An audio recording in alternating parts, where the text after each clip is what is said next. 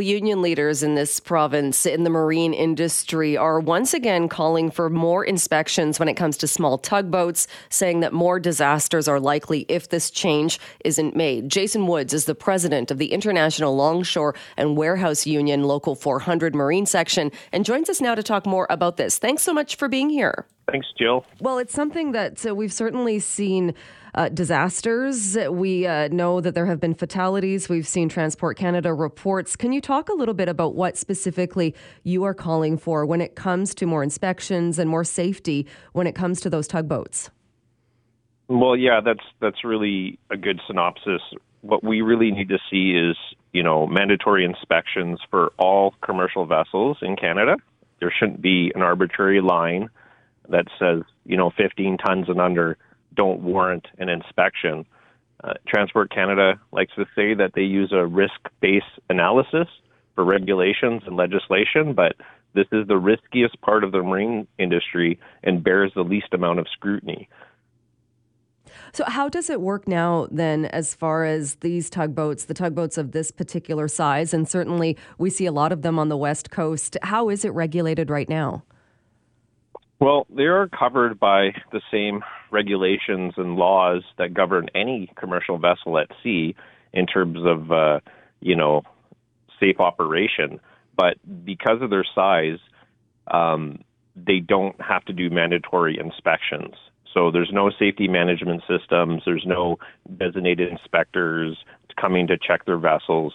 Often you find vessels of this class with improper certificates for um, the operators they don't have the proper captain's license or safety uh, certificates. They also may not have proper um, protective equipment, like what we saw in the Ingenika. They had uh, um, their survival suits were out of date and not inspections, and was one of the root causes to the um, fatalities in the case of the Ingenika up in um, the north of BC here, up over a year and a half ago now, two years. And can, can, you talk a little bit more uh, about the Ingenika? And people will remember that one uh, again. That sinking uh, in February of 2021. You mentioned the the survival suits, but were there other issues as well with that tugboat and and with the fact that it sunk and there were fatalities? Well, it just starts with the appropriateness of the vessel for the tow. Right, you have a very small vessel with very low freeboard, meaning not a lot of deck out of the water. You've got a very small vessel with not a lot of power, and you're going to send it into a gale.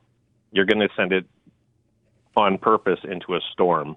Um, that's just bad management, as far as I'm concerned. You know, there's so many root causes for accidents, but you know, right away, we had a tremendous year for snow on the south coast here what was the first thing that the meteorology department says is stay off the roads, right? Yeah. Same for you, same for me. Don't go if you don't need to. This is the exact same case. You've got Rio Tinto, which is one of the largest mining companies on on on the globe, and they're cutting corners to the point where they cannot find a cheaper operator to bring their goods to their to their to their site. So you know, there's a whole bunch of problems starting at the beginning. A, they shouldn't have left.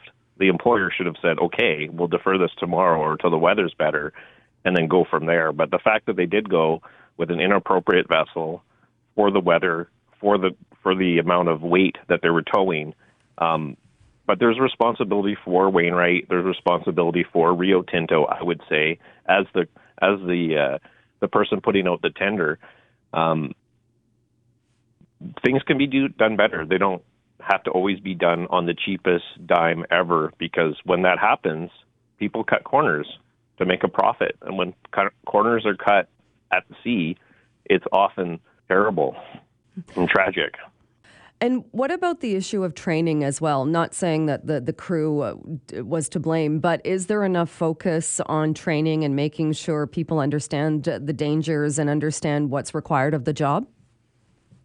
No, I mean, you know, I've gone to the local trade school myself. I got my marine certificates at BCIT in North Vancouver. Um, all of it was schoolwork. There was very little practical education as part of my my my schooling. Um, it was all just to get the certificates.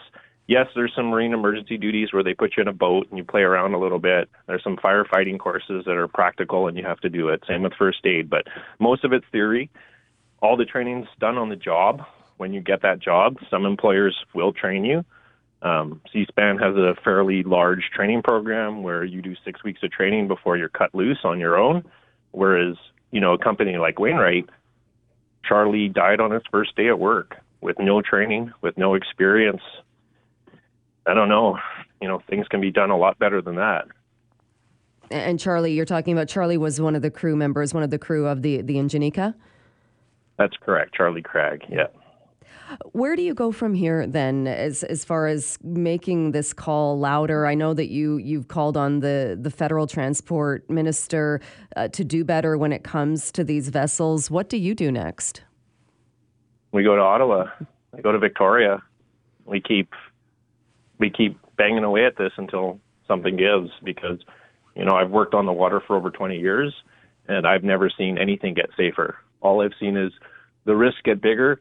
I've seen the shortcuts get shorter and I've seen that there's really no barrier to entry in the marine industry here on the west coast than other than you buying a tugboat and off you go. So it's uh, we need to see a, a standardization. We need to see proper training. We need to see um, in real enforcement. We need to see that people will you will see somebody and you will be boarded and they will check your vessel to make sure that people are certified and that your PPE and safety equipment is working and that you have the right amount of crew for the vessel and for the work that you're doing.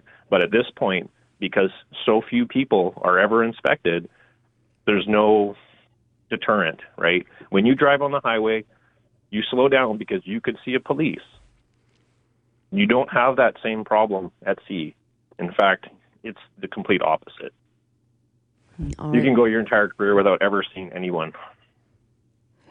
Well, we will uh, continue following along with this uh, to see if anything does change. But, Jason, thank you so much for taking the time and for talking to us more about this today. Yeah, thank you, Jill. And you know, anything if you'd ever like to t- speak again, please feel free to contact me. Um, this is something that you know, somebody who's worked on the water, whose family works on the water, is very personal to us. You know, no reason that anyone should go to work to lose their life.